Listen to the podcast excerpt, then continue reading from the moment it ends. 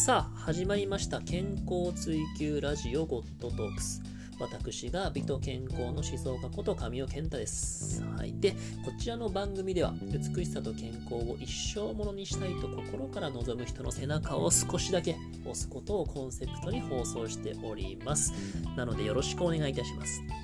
はい。でですね、今回のテーマは、ちょっとダイエットについてね、話していこうかなというふうに思います。皆さんどうでしょう？ダイエットというと、もう今ネットだったり SNS にはそういった情報ね、嘘か本当かわからない、えー、あるいはね、客観的な、えー、根拠がないようなね、そういった情報も出回ってますけれども、えー、非常に、えダイエットに関して言うと、もう皆さんがね、こう振り回されてしまう情報が世に溢れてますから、まあ、このね、僕の放送では、なるべくね、質の高い良質な情報を提供したいと考えています。えですから、えエビデンスなんかもね、紹介しながらの、えー、トークにしていこうかなというふうに考えております。では早速ですね、今回の大きなテーマとしては、肥満と腸内環境の話をね、していこうかなというふうに思います。まあ、結論としては、僕らの太りやすさだったりとか、痩せにくさ、痩せやすさ、こういったものには腸内にどういった微生物あるいは微生物の種類がどれだけ多いかというところがかなり大きく影響しているよということが、まあ、結論として言えるんですね。で、これ、えー、どういうふうに証明されているかと言いますと、まあ、アメリカの方の研究でジェフリー・ゴードーさんというね、えー、方の研究なんですけれども、こちらの研究は、肥満的に不一致、つまり一方が太っていて一方が痩せている双子を対象に行われた研究となります。まあ、サンプル数が8組なので少しサンプル数少ないんですけれども、まあ、その中からね、えー、確固たる研究結果出てますのでそちらをお伝えしようかなと思います。で、こちらの研究何をしたかというと、その肥満的に不一致な双子、この双子がなぜ、えー、そんなにね、こう肥満的に不一致なのかというのを調べた結果、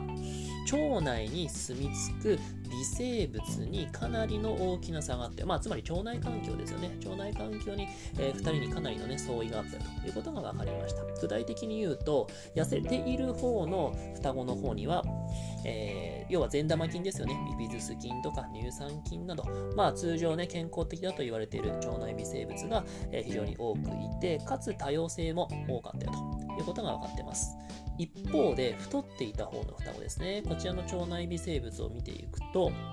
まずね、炎症性の、えー、要は悪玉菌と言われる細菌ですよね。そういったものが非常に多く見られたことと、それから多様性がね、少なかったんですね。まあ、低い。多様性が低かったんですよね。要は種類が少ないということです。はい。なので、まあ、これが、あ、実はじゃあ腸内にどういった微生物を僕らが飼っているかによって、実はね、その脂肪の代謝だったりとか、そういったダイエット、痩せやすい、痩せにくいに大きな影響を与えているんじゃないの？というふうに気づき始めたわけですよね。これ、まあ、2013年の研究です。はい、で、えー、ここでね、終わらなかったんですよね、こちらの研究。何をしたかというと、その後、その双子の腸内細菌を、今度は遺伝子情報が全く一緒の無菌マウスに移植してみたんですね。はい。なので、えー、まあ、無菌マウスというのは、生まれた、えー、生まれてからね、ずっとこう、隔離されて細菌が腸内に住み着かないように、えー、された実験用のマウスですね。はい、で、このマウスに、えー、双子のね、腸内細菌を移植するわけですよね。これどうやってやるかというと、糞便移植といって、まあ、便をね、移植することによって可能となります。で、どうなったと思いますか？実はですね、これ移植した後にそのマウスたち、まあもちろん痩せた方の微生物を移植されたマウスの方はま変化がなかったんですけれども、反対に太った方の微生物を移植されたマウスがこれ短期間のうちに約16%太ったんですよね。面白くないですか？でしかもこれ、ただ太っただけではなくって、炎症性の内臓脂肪、これが特に増えたことが分かったんですね。なので、えー、腸内環境が悪い、えー、ことが、えー、ね、その原因となって、もし太った人というのは、え単純に体脂肪がね、多くなるのではなくって、え病気の温床になりやすい、いろいろなね、病気の引き金を引きやすいと言われている、炎症性の内臓脂肪が増えることが分かったんですね。なので、これもただ太るだけではなくって、病気のリスクすら上がるということが、ここから示唆することができます。はい。なので、まあこういった研究から今ではもう腸内環境体の中のね、腸の中にどういった微生物を飼っているか、あるいは種類が豊富かどうかによって、かなり僕らの代謝のメカニズムをね、えー、に影響を与えているということが、もうかなり確固たる証拠がもう集まっております。